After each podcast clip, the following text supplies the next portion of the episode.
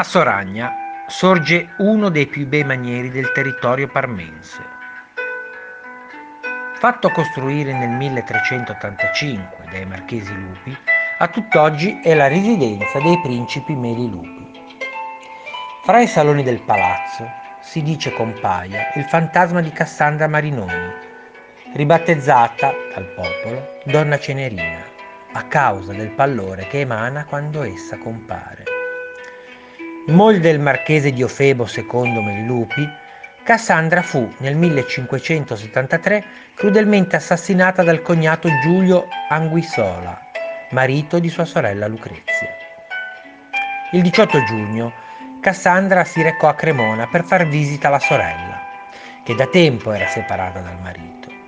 Quel giorno il conte, con il pretesto di volersi riconciliare con la moglie, penetrò all'interno del palazzo e uccise Lucrezia, ferendo a morte anche la sorella Cassandra.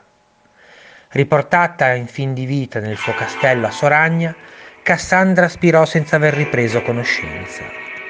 La sua anima pare vaghi ancora nella rocca di Soragna e sembra che compaia quando un tragico evento si sta per compiere ai discendenti della famiglia Meli Lupi.